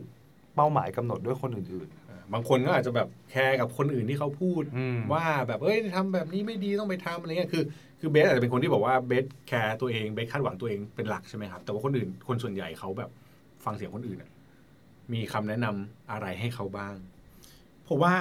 เริ่มต้นแรกสุดเออกลับมาอยู่กับตัวเองก่อนนะครับ กลับมาอยู่กับตัวเองแล้วก็ถามจริง ๆ ว่าตัวเองต้องการอะไรนะครับ ผมว่าเริ่มต้นไม่ต้องเป็นสิ่งที่ใหญ่โต เช่นหลายคนบอกโห ผมเป็นนักเขียนใช่ไหมต้องผมต้องมีงานใหญ่โตต้องทำอะไรสำเร็จ ผมว่าไม่ต้องอะทำอะไรง่าย ๆ สักอย่างหนึ่งที่เราชอบจริง ๆอะอืมเช่นแบบเราบอกว่าเราอยากเป็นนักเขียนสมมติเป็นแบบผมนะไม่ก็ไม่ต้องทำอะไรใหญ่โตก็ลองเขียนบทความให้ได้สักหน้าหนึ่งแล้วเอาไปลงในช่องปล่อยฟรีเลยมากมาย ให้คนได้อ่าน ให้ให้เราได้รู้สึกว่าเวลาคนมาเม้นต์คนมาคุยกับเรามันรู้สึกยังไง หรือว่าเปิดเพจเล่าเรื่องของเราก็ได้สมมุตินะครับเราจะค้นพบจริงๆแล้วว่าเฮ้ยความความสุขที่มาจากการคาดหวังของตัวเองอะมันก็มีความสุขเหมือนกันนะ เราไม่ได้จำเป็นจะต้องเอาชีวิตตัวเองไปผูกติดกับความคาดหวังของคนอื่น แล้วยิ่งเราทำแบบนี้ซ้ำๆซ้ำๆซ้ำๆสุดท้ายแล้วเราจะเข้าใจว่าสุดท้ายแล้วมันมันคือตัวเราเองจริงๆนะครับการปฏิเสธคนอื่นไปเรื่อยๆไปว่าเอ้ยคุณอยากให้ผมทำแบบนี้ผมไม่ทำอะไรเงี้ยสุดท้ายแล้วเราก็จะรู้ว่าคนอื่นก็ไม่ได้สนใจแล้วเรามากขนาดนั้นหรอกเขาอาจจะด่าเราสักแป๊บหนึ่งเขาก็เดินขึ้นไปนอนเขาก็จะลืมเราไปนะครับสุดท้ายแล้วเราคือตัวที่อยู่กับตัวเราเอง ก่อนนอนทุกวันตื่นมาตอนเช้านะครับดังนั้นอยู่กับตัวเองให้ได้ แล้วก็อยู่ความคาดหวังตัวเองได้จริงๆนะผมว่าสุดท้ายแล้วมันจะชีวิตจะง่ายขึ้นจริง ๆ ครับ อืม ความสุขกับคำว่าความสำเร็จของของเบสอะเบสให้นิยามของมันว่าว่าอะไร ความสุขกับความสำเร็จผมว่า ผมว่าทั้งความสุขความสำเร็จนะ มันก็มีนิยามง่าย ๆ ว่าเราเราทำได้มากกว่าสิ่งที่เราต้องการแค่นั้นเองอืมเราจะมีความสุขไหมต้องถามว่าเอ้ยเราเราเราเราตั้งเป้าความสุข ตั้งเป้าชีวิตเราเป็นยังไง เช่นเราบอกว่า สมมุติว่าผมตั้งเป้าว่า ผมจะเขียนนิยายแล้วได้รางวัลซีไรท์อืมวันนี้ไม่ได้คือผมมีความทุกข์แต่ถ้าผมตั้งเป้าว่าผมเขียนนิยาย แล้วผมได้ตีพิมพ์ วันนี้ผมได้ตีพิมพ์แต่ผมไม่ได้ซีไรท์นะ แต่ผมมีความสุขแบบนี้เองดังนั้นเนี่ยผมว่าทุกสิ่งทุกอย่างในชีวิตทั้งความสุขความสำเร็จความพึงพอใจอะไรทุกอย่างมันก็ขึ้นอยู่กับการตั้งเป้าตั้งเป้าหมายของเรานั่นแหละนะครับ ไม่ได้บอกว่าให้ตั้งเป้าหมายง่าย ไม่ได้บอกให้ตั้งเป้าหมายน้อยอืมแต่ตั้งเป้าหมายที่เราอยู่กับมันได้จริงๆอะหมายถึงว่าถ้าเราทำมันไม่สำเร็จ เราจะคุยกับตัวเองยังไง ว่าเราจะปรับแผนยังไง หรือว่าเราจะมีวิธีการคิดยังไง ให้เราสามารถอยู่รอดกับมันได้นะครับ หลายเรื่องมันก็ต้องมีเป้าหมายที่อาจจะต้องใหญ่หน่อย แต่หลายเรื่อง ผมว่ามันไม่ต้องมีเป้าหมายที่ใหญ่ขนาดนั้นนะครับ เช่นเมื่อวานผมตื่นมานะครับ ผมตื่นมาแล้วก็ได้ฟังเพลงที่อยากฟังเนี่ยตอนเช้านั่งฟังเพลงไปแล้วก็อาบน้ำเนี่ยมันก็มีความสุขแล้วนะครับอืมเราก็ตั้งเป้าหมายอะไรเล็กๆน้อยๆกับชีวิตบ้างนะครับ สุดท้ายแล้วความสุขความสำเร็จก็แค่เราอยู่อยู่เหนือเกณฑ์มาตรฐานที่เราตั้งไว้ก็เท่านั้นเองครับ เพลงที่ลงทุนศาสตร์ที่เบสชอบฟังโอ้โหอยากอยากรู้ไง เดี๋ยวคุณเจอแบ็คพิงขึ้นมาเพลงที่ลงทุนศาสตร์ชอบเพลงที่เบสชอบฟังนี่ยเออเรียกว่าเบสเพลงที่ดีกว่าชอบฟังเบสชอบฟังอะไรเอ่อเพลงที่ชอบฟังที่สุดนะครับ เพลงที่ชอบที่สุดคือเพลง One Moment in Time ครับ อืม ครับก็ก็รู้จัเป็กนไหม feeling รู้จักไหมรู้จักแต่วันไนโอลี่ ทำไมทำไมถึงชอบก็เป็นเพลงชอบที่ที่ความหมายเออเหมือนว่าแบบเราก็ทุ่มเททุกอย่างเพื่อจะมี One Moment in Time มันมีแบบอืมห่วงเวลาหนึ่งในชีวิตที่เราจะได้ประสบความสำเร็จแบบที่เราอยากเป็นจริงๆนะครับอืมไปดู MV ได้นะครับจะเป็นรูปนักกีฬาโอลิมปิกวิ่งอืมอะไรเงี้ยแล้วก็อืมคนที่จะวิ่งแบบได้ทำอะไรอย่างที่ตัวเองต้องการนะครับอืผมว่ามันมันเป็นแรง drive ชีวิตที่ดีที่เรารู้สึกว่าเฮ้ยเราทุ่มเททุกอย่าง เพื่อเพื่อวันที่เป็นวันของเราจริง ๆ เลยครับอืมสุดยอด สุดยอดสุดยอดเลย เพลงใช่ไหม ถูกต้องครับความความหมายอะไรเงี้ยอ่าเออใช่เอใช่อเออเออครับผม มีอะไรที่เราอยากให้เบสแนะนำอีก โอ้โห มีอะไรอยากให้แนะนำอีกเหรอ คือจริง ๆ อะ ส่วนตัวอยากรู้กิจวัตรของเบสอ่าหนึ่งวันของเบสอะเบสจัดการอะไรตัวเองมั่งในขณะคือเขามีที่ห้าห้าหมวกนะเขามีเขาพูดว่าห้าหมวกเออรวมชีวิตส่วนตัวอ่ารมชีด้วยส่ตัวนะเออห้าหมวกอะ กิจวัตรประจำวันทำอะไรบ้าง ผมรู้อย่างหนึ่งเออทำอะไรตีสามบางทีไม่ได้นอนนะ เฮ้ยอ่าผมเขาเห็นทำอะไรอะโพสเฟซบุ๊กอ๋อตีสามแล้วยังไม่นอนเลยแสดงว่าคุณก็ยังไม่ได้นอนนะอ่าผมตื่นมาดูอ๋อก็อะเล่าเล่าให้ฟังหน่อยอยาอักนหนึ่งรู้อาทิตย์เนี่ยครับศุกร์เสาร์อาทิตย์นี่เป็นวันหยุด ไม่อันนี้คือทำงาน เซตว่าสุกร์เสาร์อาที่ไม่เคยใช่ทำงานไม่ทำงานเลยคอนเทนต์ที่ลงเพจลงอะไรพวกนี้ก็คือเตต้อรียงมไว้เคหมลีดยร์แล้ว ให้เสร็จตั้งแต่พฤหัสคือนั้นโอเค ศุกร์เสาร์อาทิตย์ไม่ทำงานเลย ก็จะใช้ชีวิตส่วนตัวอย่างเดียวนะครับ ก็จันทร์ถึงพฤหัสนะครับ ก็ตื่น7จ็ดโมงครึ่งนะครับทำงานชั้นล่างของบ้านนะครับ ตื่นก็อาบน้ำแต่งตัวลงมาทำงาน8ปดโมงก็ทำงานเกี่ยวกับบริษัทวันสักครึ่งชั่วโมง เคลียร์งานรูทีนหรือว่าดูอะไรใหม่ ๆ ให้เสร็จ แล้วก็8ปดโมงครึ่งถึงสิบโมงครึ่งเนี่ยก็จะทำงานอย่างอื่น เช่น เป็นดูหุ้นบ้างทำเพจบ้าง หรือว่าทำนิยายบ้างนะครับ แล้วก็สิบโมงครึ่ง ถึงบ่ายสองก็จะพักกลางวันนะครับ ก็ออกไปกินข้าวแล้วกลับมานอนกินข้าวสักสิบโมงครึ่งถึงบ่ายโมงแล้วก็นอนสักชั่วโมงหนึ่งอะไรประมาณเนี้ยครับทุกวันต้องนอนไม่งั้นไม่ชอบหงุดหงิดนะครับอืมตื่นมาบ่ายสองถึงห้าโมงเย็นก็ทำงานต่ออีกสามชั่วโมง แล้วก็ห้าโมงเย็นก็ปิดคอมแล้วออกไปใช้ชีวิต ก็แล้วแต่วันนั้นจะมีนัดอะไรใช่มีแต่ทำก็อะไรจริงๆแล้วทำงานอาทิตย์ละยี่สิบสี่ชั่วโมงเอ้ยเออทำงานอาทิตย์ละยี่สิบสี่ชั่วโมงเองวันละหกชั่วโมงจันทร์ถึงพฤหัสเท่านั้นเอง คุณนะคุณจะทำงานกี่ชั่วโมงอมสิริ มีกี่ชั่วโมงก็ทำเท่านั้นแหละฮะนี่อิจฉาอิจฉาเนี่ยมีน้องไม่วัไม่นแต่นะคือเขาเขามีเขามีหมวกเยอะนะเออแต่หมวกจริง ๆ ที่เขาใช้เยอะสุดคือหมวก หมวดหมวดที่เป็นชีวิตส่วนตัวนะเออเออเออ อืมใช่เพราะที่เหลือมันคือเวลางานของคนปกตินะไม่แต่แต่พูดแปดโมงเออ ถึงห้าโมงเย็นไม่เกินแต่ฟังแบบมีเขาเรียกว่าสับเขาเรียกว่า time boxing เหรอ อืมีเป็นการจัดแบบ จัดแบบนี้ไว้ไหมเป็น time boxing ไหมแบบว่าต้องเซตแบบนี้ทุกวันจันทร์ถึงพฤหัสเป็นแบบนี้ ก็ใช่ครับเวลาก็จะ standard ประมาณนี้ เพราะว่าเราจะได้รู้ว่าเราทำอะไรทันไม่ทันแต่เหมือนว่าในแต่ละวันเราก็จะแยกย่อยลงไปอีกว่าโอเควันนี้ แปดโมงครึ่งถึงเก้าโมงครึ่งต้อง clear content เพจเก้าโมงครึ่งถึง สิบโมงครึ่งจะทำนิยายอืมสิบโมงครึ่งถึงสิบโมงครึ่งจะดู จะดูหุ้นอะไรเงี้ยเราก็จะคือทุกวันก่อนนอนในก่อนนอนเราต้องรู้ว่าพรุ่งนี้เราต้องต้องทำอะไรบ้างมี mission อะไรที่เราต้องทำให้สำเร็จ เราก็จะต้องรู้แล้วพรุ่งนี้วันนี้ตื่นมาแล้วเราต้องทำอะไรต่อไปดังนั้นเนี่ยตื่นมาตอนเช้าถ้าถามว่าวันนี้ เช่นสี่ทุ่มยี่ห้าทำอะไรอยู่เนี่ยก็จะพอจะตอบคร่าวๆได้แหละเพราะว่าชีวิตก็จะแบบเป็น block block block ไปตลอดว่าเฮ้ยเราอยากทำอะไรให้มันสักเซสได้ในแต่ละวันอะไรอย่างเงี้ยครับอืมข นลุกเลยกู นี่คือคนที่มีแผนมีวินัยอืมแล้วก็เขาเรียกว่าอะไรนะทำตามแผนที่ตัวเองวางไว้ตลมันอดก็ไม่ได้เป็นถึงวินัยขนาดนั้นนะเพราะว่าสมมติมันไม่ได้ขึ้นมามันมันมันเออแหลมไหมเช่นเมื่อกี้บอกว่าแปดโมงอ่าแปดโมงถึงเก้าโมงครึ่งเขียนมุทำเพจนี่นะแล้วเก้าโมงครึ่งเนี่ยสมมติเพจยังไม่เสร็จทำไงก็ปรับแผนครับก็คือทำต่อไหมหรือก็อาจจะต้องทำต่อแล้วก็ไปลดเราต้องถามตัวเองก่อนว่ามันจำเป็นต้องทำไหมเช่นอย่างเพจต้องลงทุกวันเนี่ยมันก็ต้องทำแต่อย่างนิยายสมมติว่าเราแต่งวันนี้ไม่ทัน แต่ เรามีตอนสำรองแล้วจะลงหรือว่าวันนี้มันไม่ใช่คิวต้องลงนิยายออนไลน์เราก็เลื่อนไปลงพรุ่งนี้เราก็เลื่อนไปทำพรุ่งนี้ก็ได้อะไรเงี้ยครับแปลว่าทุกอย่างคุณ plan ไว้ล่วงหน้าด้วยส่วนหนึ่งมีมีสล็อตบางอย่างที่ plan ล่วงหน้าถ้าเป็น content หรือเป็นนิยายเป็นอะไรพวกนี้ที่ต้องทำคือมี plan ไว้ล่วงหน้าใช่ครับเพราะว่าการ plan ทุกอย่างไว้จะทำให้เราไม่ต้องตัดสินใจทุกวัน สมมติถ้าเราจะต้องรู้ว่าเพจวันนี้ต้องลง content แบบนี้แบบนี้แบบนี้มันจันทร์ลงแนวนี้อังคารลงแนวนี้คือทุกอย่างคิดไว้หมดแล้วอะเราเปิดหน้าจอมาเราก็ทำอย่างเดียวเราไม่ได้เราเราจะไม่ต้องเสียเวลาคิด ซึ่งอันนี้มันเป็นเรื่องใหญ่ของคนทำงานหลาย ๆ คนที่ไม่มีแผนเพราะมันต้องเสียเวลาคิดเยอะ เหมือนกูโดนด่าเลยฮะเหมือนกูโดนด่าเลยเอาละพูดมาถึงตรงนี้กูรู้สึกเหมือนกูโดนด่าเลยคุณเพิ่งรู้สึกเหรออ่านี่โดนชาโดนชาหน้าชาไปหมดแล้วเนี่ยเออเอออย่างทำคอนเทนต์เพจเนี่ยเราก็ต้องรู้ว่าจันทร์ถึงอาทิตย์คนแต่ละวันอยู่ในฟีลลิ่งไหนควรจะเล่าเรื่องอะไร แล้วก็แจกแบบเจาะลงย่อยแยกไปอีกว่าอ๋อวันนี้สมมติจะเล่าเรื่องแรงบันดาลใจstructure ในการเล่าควรจะเป็นยังไงย่อหน้าแรกพูดถึงอะไร ย่อหน้าสองย่อหน้าสามย่อหน้าสี่ย่อหน้าพวกนี้คือห้ามันเป็นร่างเป็น draft หรืออยู่ในหัวอยู่ในหัวครับ แต่คือมันทำมาแบบ4-5ปีแล้วอะทุกอย่างมันก็อัตโนมัติ ดังนั้นเวลาเราเปิดหนึ่งคือ topic เราต้องคิดไว้แล้วระหว่างไว้นานแล้ว2 structure ก็มีแล้ว ที่เหลือก็ fill ข้อมูลมาใส่อย่างเดียว มันก็จะเร็วมาก 15 นาที 20 นาทีก็ต้องเสร็จแล้วอะไรเงี้ยครับเพราะมันไม่เสียเวลาคิด ถ้าใครฟังถึงตรงนี้แล้วรู้สึกเริ่มเศร้าว่าเราไม่มีความสามารถเนี่ย ผมขอนิดนึงแล้วกันเออขอคำปลอบใจให้เขาหน่อยเออคือไอ้สองคนนี้นั่งหน้าหงอยแล้วไอ้สองคนสัมภาษณ์เออนั่งหน้าหงอยแล้วไม่ไอเจ้าของรายการก็นั่งหงอยเหมือนกันนั่งหงอนะยเจ้าของรายการนั่งพื้นเลย เจ้าของเจ้าเจ้าของพอดแคสต์นั่งพื้นเลยนั่งพื้นเลยเอออะเออโปรดิวเซอร์ก็ก็เครียดแล้วใช่เนี่ยใช่ใช่ไม่แต่มันมันมันผมว่าทุกคนมันมีมันมีแมนนวลชีวิตไม่เหมือนกันอ่าๆๆคือผมมาเป็นเป็น planner เป็น pattern finder เป็น achiever อย่างเงี้ย learner คือผมชอบทำอะไรที่ มีขั้นตอนขั้นเล็กๆก็ทำความสำเร็จ ซึมซาบความสุขแล้วก็ทำต่อไปเรื่อยๆอย่างเงี้ยแล้วก็ชอบเรียนรู้ชอบทำอะไรที่มันเป็นแบบแผนดังนั้นวิธีเนี้ยมันจะดีกับชีวิตผมอืมแต่ถ้าชีวิตคนอื่นเป็น ideator เป็นคนชอบคิดชอบแบบชอบฟุ้งอย่างเงี้ยครับดังนั้นถ้ามาทำแบบผมเขาก็จะฟุ้งไม่ได้เพราะว่าทุกอย่างจะต้อง stuck แบบแบบ strictly อืมไว้ด้วย plan ดังนั้น แต่ละคนมันมี manual ชีวิตไม่เหมือนกันอืมหลายคนบอกโหทำไมอ่านหนังสือเยอะจังผมว่าเอ้ยแต่ nature ผมเป็น learner นะในในผมเป็น input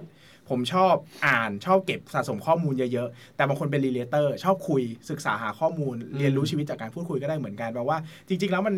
มันมันไม่มันอย่าเอาจุดแข็งของเราไปเทียบกับจุดแข็งของใครเพราะมันเทียบกันไม่ได้ครับ เพราะว่าทุกคนก็มีทุกคนมีจุดแข็งของตัวเองหมดนี่คือคำปลอบใจครับนี่คือคำปลอบใจว่าถ้าใครฟังแล้วรู้สึกว่าแบบเฮ้ยมันแย่เราไม่ได้แย่ แต่ว่าวิธีการเรียนรู้หรือวิธีการใช้ชีวิตแต่ละคนไม่เหมือนกันใช่อ่าโอเค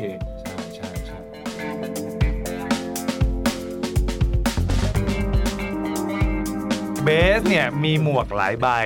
ใช่ไหมทำธุรกิจก็ต้องทำโลกการลงทุนก็ต้องอยู่อืมนักเขียนนิยายก็ต้องรักษาความฝันที่อยากทำเอาไว้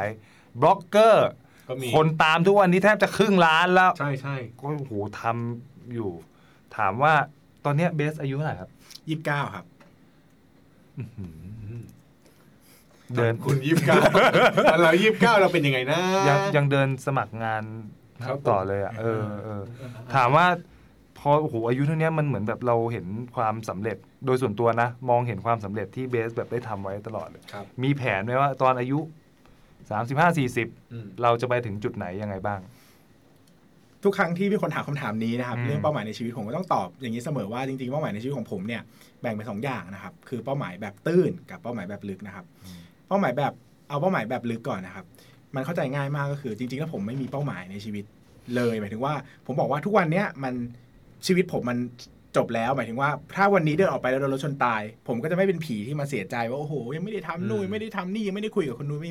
มันไม่มีแล้วนะครับ ทุกอย่างมันหมายถึงว่าถ้ามันต้องหยุดผมพอได้ ผมไม่ได้มีอะไรติดค้างนะครับดังนั้นเนี่ยชีวิตมันจะง่ายขึ้นเพราะว่าพอเราไม่ได้มีอะไรที่ต้องติดค้างกับชีวิตกับโลกใบนี้มากเนี่ยเราก็จะทำทุกอย่างเป็นเหมือนส่วนเพิ่มเป็น extra topping ก็คืออ้าวทำได้ก็ดีทำไม่ได้ก็ไม่เป็นไรอะไรเงี้ยดังนั้นเนี่ยผมเตรียมตัวจะตายเสมอ หมายถึงว่าเตรียมพร้อมกับชีวิตที่จะต้องตายเสมออะเล่าแอบเสริมว่าครั้งหนึ่งเคยตรวจหมอตรวจเจอ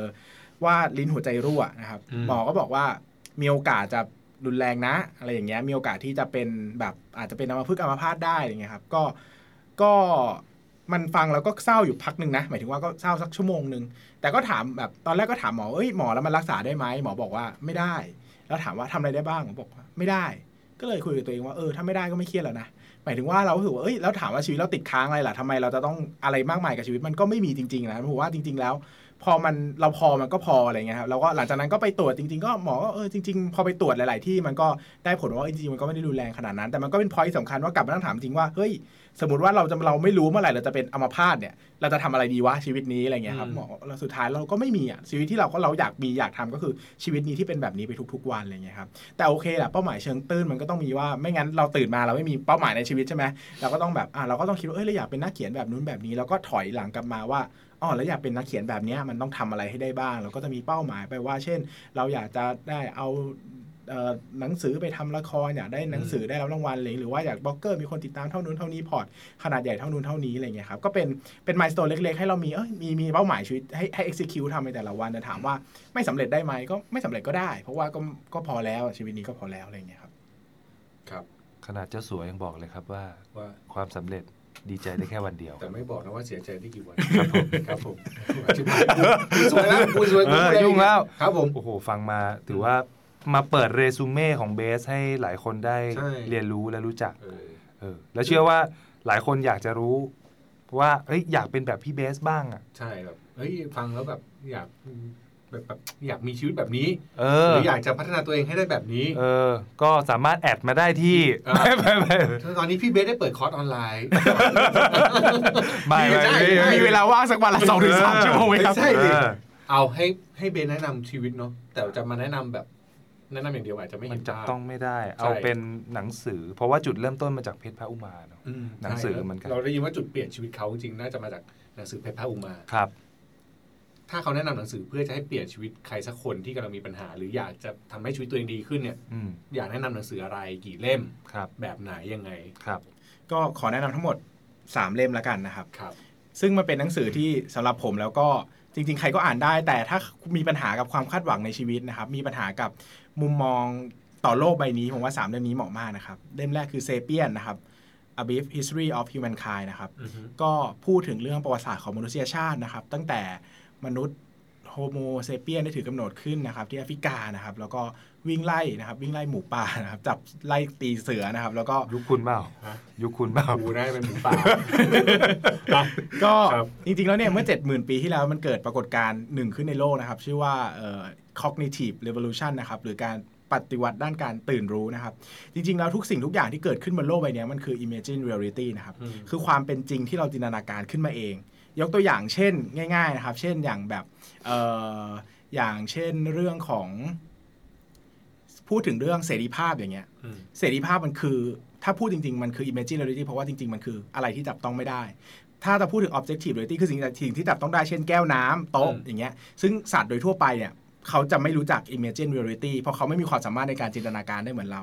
ซึ่งไอ้ความสามารถของเราแบบนี้แหละที่มันสุดโต่งเกินไป มันไปสร้างความคาดหวังหลายๆอย่างให้ในชีวิตเพ ราะเรากลับไปคิดว่าเราเป็นมนุษย์คนหนึ่งที่ต้องฟูลฟิลอะไรมากมายนะครับ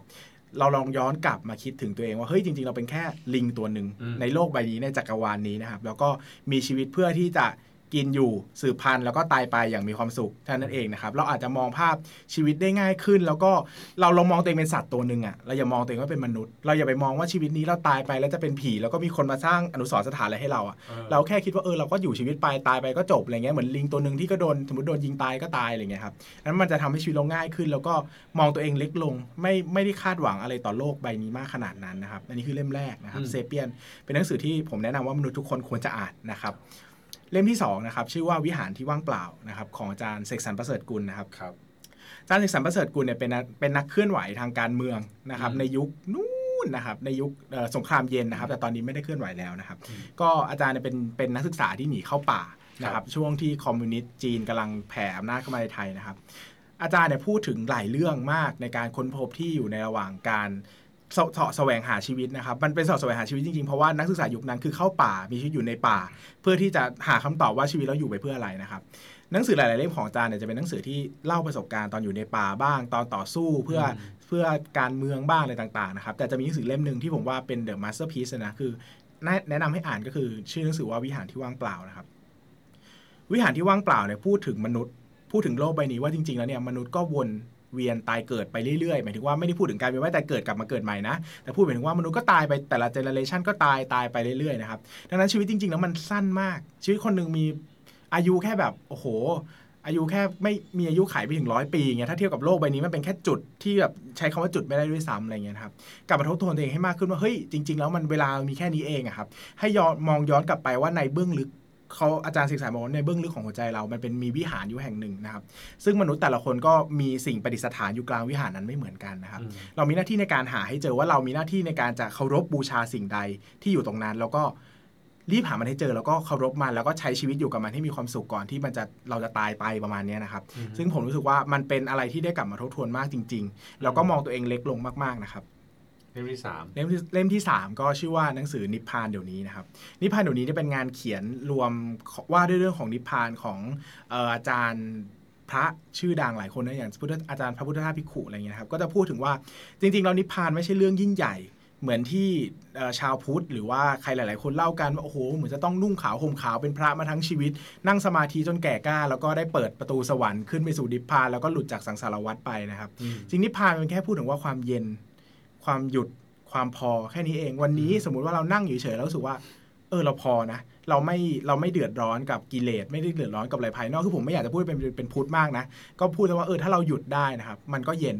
แต่อาจจะเป็นความเย็นที่เกิดขึ้นแค่วินาทีเดียวเสี้ยววินาทีเดียวก็ได้นะครับ สุดท้ายแล้วเนี่ยเราทำยังไงให้มันยาวนานขึ้นนะครับ ผมไม่ได้บอกให้ทุกคนต้องไปวิปัสสนาต้องไปกรรมฐานผมบอกเฮ้ยจริง ๆ แล้วเนี่ยมันมีหลายวิธีที่ทำได้คือเราสร้างความสร้างเทรชโชในชีวิตใหม่นะครับแล้วก็มองภาพ ทำความเข้าใจกับชีวิตใหม่ว่าเฮ้ยจริง ๆ ชีวิตเราต้องการอะไร แล้วก็ปรับเทรชโชให้น้อยลง พอเราปรับเทรชโชให้น้อยลง เราจะมีความสุขได้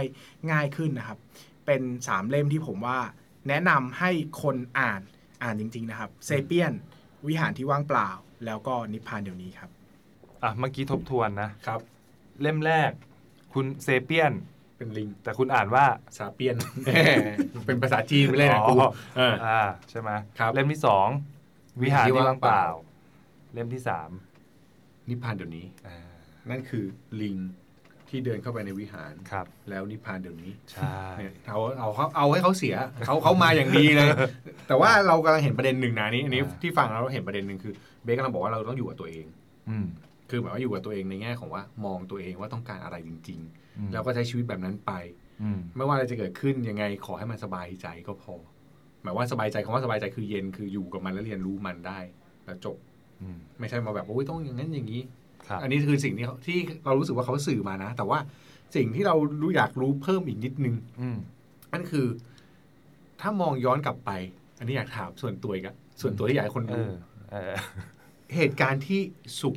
สุดๆ กับทุกข์สุดๆ ในความรู้สึกอะที่มันกระทบผลให้เราเป็นคนแบบเนี้ยคืออะไร อันนี้อยากรู้เป็นประสบการณ์เผื่อแบบบางคนเจอเหตุการณ์เจออะไรเงี้ย ก็ เหตุการณ์ที่เหตุการณ์ที่ทุกข์ที่สุดนะครับอืมก็น่าจะเป็นเรื่องความสัมพันธ์ระหว่างผมกับแม่นะครับเออเนื่องจากเป็น Gen X ที่แม่เป็นน่าจะ baby boomer ที่ก็มีความ baby boomer มากๆนะครับ สร้างตัวตนทุกอย่างขึ้นมาจากสิ่งที่ว่างเปล่า ในขณะที่ผมก็เป็น Gen Y ที่ Gen Y Gen Y มั่นใจในตัวเอง แล้วก็เกิดมาเปิดมาแบบมีมรดกอยู่แล้วนะครับ ก็มันเป็นความปะทะกันทั้งอารมณ์ ความรู้สึกแล้วก็เหตุผลตรรกะทุกอย่างด้วยคือตรรกะมันคนละคนละชุดเลยนะครับ ก็เป็นช่วงชีวิตหนึ่งที่หนักหนาสาหัสที่สุดในชีวิตก็มีมีความไม่ไม่ลงรอยกับแม่นะครับ แต่มันไม่ได้เป็นความไม่ลงรอยแบบโอ้โหไปด่าทออะไรขนาดนั้นนะเป็นความไม่ลงรอยแบบเราคุยกันไม่เข้าใจนะครับ ซึ่งผมว่าเป็นจุดที่ดำดิ่งที่สุดในชีวิตนะครับ เพราะว่ามันเป็นจุดที่เรา move on ไม่ได้นะครับ เราเราเราจมอยู่กับปัญหานี้หนักมากนะครับ แล้วก็เป็นความทุกข์ที่เราเราปรับเราปรับ ความคิดหรือความต้องการของเราได้ยากจริงๆอะสมมติเราทำงานเขียนแล้วไม่ได้ตีพิมพ์ เราก็ยังแบบ เราก็ยังตัดทิ้งได้ เพราะมันก็แค่ก้อนหนึ่งในชีวิต แต่เราตัดแม่ไม่ได้ ตัดแม่ไม่ได้ขนาดนั้นนะครับ มันก็กลายเป็นมันก็กลายเป็นเป็นความทุกข์ที่สุดนะครับ ซึ่ง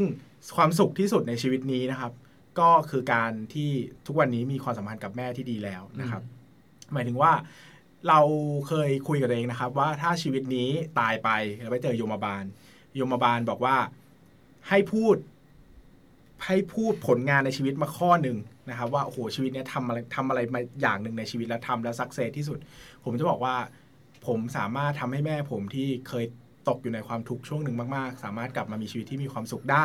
แบบที่ผู้หญิงวัย 60 คนหนึ่งควรจะมีนะครับ ผมรู้สึกว่าการที่พาแม่ให้เปลี่ยนมุมมองความคิดชีวิตอยู่กับปัจจุบันมากขึ้น แล้วก็มีความสุขแบบที่เขาควรจะมีได้เป็นสิ่งที่ยิ่งใหญ่ที่สุดในโลกใบนี้ที่ผมได้ทำแล้วนะครับ เรื่องอื่นๆเป็นเรื่องเล็กน้อยไปเลยที่เราพูดว่าโอ้โหทำนิยายทำทำลงทุนได้เท่านู้นเท่านี้ทำธุรกิจแต่สุดท้ายแล้วสิ่งที่ fulfill ชีวิตจริงๆ ก็คือเรารู้สึกว่าชีวิตนี้เราได้ตอบแทนแม่ของเราอย่างที่อย่างที่เราควรจะทำได้จริง ๆ แล้วก็ รู้สึกว่ามันเป็นความสุขมากที่สุดในชีวิตจริง ๆ ครับ ครับผมครับแหมพอมันดู emotional มากเลยรายการนี้มันต้องแบบ emotional ขนาดที่ว่ามันไม่อยู่ข้างนอกแต่มันก็มันก็ได้แง่คิดแล้วรู้สึกว่ามันมันจริงมันต้องฟังเรื่องพวกนี้บ้างเพราะว่าแต่ละคนมันอาจจะต้องเราว่าประสบการณ์คนอื่นมันสำคัญอะอืมในการที่จะทำให้คนแต่ละคนมันมันคิดอะไรบางเรื่องได้บางคนอาจจะแบบมีปัญหากับแม่อยู่ฟังเรื่องนี้อาจจะรู้สึกว่ามีอะไรบางอย่างที่เขาอาจต้องแก้ไขแทนที่ จะจะปล่อยให้ปัญหามันเลยไปก็ได้นะไม่รู้เหมือนกันใช่เออผมว่าแล้วแต่ครอบครัวใช่แต่ทุกอย่างมันแล้วแต่แล้วแต่แล้วแต่ครอบครัวแล้วแต่แล้วแต่มุมมองแต่ละคนแหละแต่ว่าอืมเราเชื่อว่าประสบการณ์พวกเนี้ย มันทำให้คนมาคิดต่อได้อืมหรือว่าไปเชื่อมโยงกับชีวิตตัวเองได้ในบางส่วนเออเพราะเราก็เป็นคนเหมือนกัน เราก็มีเหตุการณ์ต่างๆที่มันเชื่อมโยงกันเหมือนกันเนาะเออไม่แต่แต่เมื่อกี้ชอบไอเดียที่เบสตั้งแบบคำถามกับตัวเองว่าถ้าลงนรกไปแล้วเจออมยมทูตอะไรเงี้ยถามอืมเมื่อกี้ก็ตั้งถามไม่ใจเหมือนว่ากันนะว่าถ้าเราตกเตรียมหาเตรียมหานะต้องหัวเราะรอว่าแบบเออถ้าเราตกไปแล้วเขาเออถามคำถามเนี้ยคำตอบของเราคืออะไรเฮ้ยแต่กูขึ้นสวรรค์ไงกูเลยไม่รู้ว่าต้องตอบอะไร โอ้เหรอเออโอ้ยผมโอ้โหคงขึ้นไปเหนือพี่หยุดลิงลิงไม่มีสวรรค์เอแล้วอเออลืมวิหารไปเลยลืมหมดเลยลืมหมดเลยเออแม่เออครับ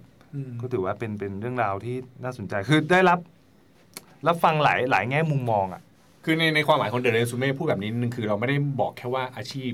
ที่มาหรือการทำงานนั้นมันมีอะไรบ้างแต่ครับว่ามันมีเบื้องลึกของความคิดของแต่ละคนที่เรารู้สึกว่า ถ้าเราได้เรียนรู้อืมมันเอามาพัฒนาตัวเองต่อได้ใช่นะครับนี่คือจุดประสงค์ของรายการนี้ครับที่เพิ่งคิดเมื่อกี้เลย บิดเมื่อกี้เมื่อกี้สดสดแต่อย่าไปบอกใครนะอ่าอ่าใช่ครับ ท้ายสุดแล้วกันครับ ฝากผลงานครับอ่าให้เบสฝากผลงานหน่อยจะเรียกจารย์เบสกันเนี่ยเกือบครับลูกติดปากได้ได้ให้ให้เบสฝากผลงานหน่อยครับ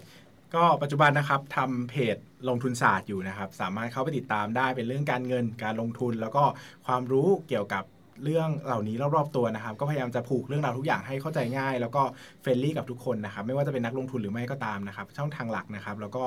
ตอนนี้ลงทุนศาสตร์มีลงทุนศาสตร์พอดแคสต์ด้วยนะครับอืมก็จะเป็น life hack นะครับ เป็นเรื่องราวเล็กๆน้อยๆเกี่ยวกับการเงินการลงทุนที่นำไปปรับใช้ได้จริงๆนะครับ ก็ on air แล้วนะครับ on air มาหลาย EP แล้วนะครับอืมก็สามารถ search คำว่าลงทุนศาสตร์พอดแคสต์นะครับใน SoundCloud นะครับ YouTube นะครับ Spotify Castbox นะครับ แล้วก็ Apple Podcast ตอนนี้กำลังรออนุมัติอยู่นะครับครับใครที่ยังเหลือเวลาว่างในชีวิตสักวันละ 10 นาที ไม่ต้องถึง 2-3 ชั่วโมงอ่านนะครับมีสัก 10 นาทีพอนะครับ ก็ลองฟังดูหลาย ๆ อย่าง เช่น วิธีการเพิ่มดอกเบี้ย 10 เท่าในความเสี่ยงเท่าเดิม ใครก็ทำได้ไม่ว่าจะเป็นนักลงทุนหรือเปล่านะครับแล้วผมว่าทุกอย่างเนี่ยมันสามารถนำไปปรับใช้กับชีวิตได้ ผมก็พยายามจะเล่าเรื่องทั้งที่ง่าย แล้วก็ยากเพื่อตอบโจทย์ผู้ฟังทุกคนนะครับ ยังไงก็ฝากเนื้อฝากตัวไว้สำหรับรายการลงทุนศาสตร์พอดแคสต์ไว้อีกเป็นหนึ่งใน playlist ของรายการพอดแคสต์ของคุณนะครับพูดซะหน้าคล้องพวงมาลัยเลยใช่นะครับผมครับผครัมบก็ฝากด้วยช่องทางครับของผมเบสนะครับลงทุนอืมศาสตร์ฝากไว้ด้วย วันนี้ก็ต้องขอบคุณเบสมากครับครับ ชื่อจริงนามสกุลอีกที เพื่อเป็นการเทิดทูนเขา โอ้โห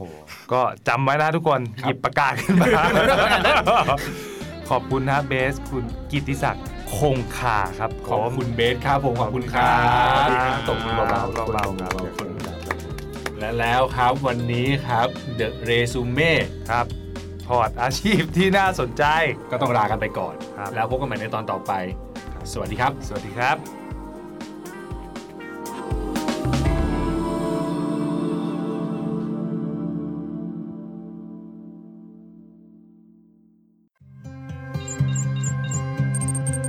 อย่าลืมกดติดตามลงทุนศาสตร์ในช่องทางพอดแคสต์ player ที่คุณใช้ แล้วกลับมาปลุกความเป็นนักลงทุนกันใหม่ในลงทุนศาสตร์พอดแคสต์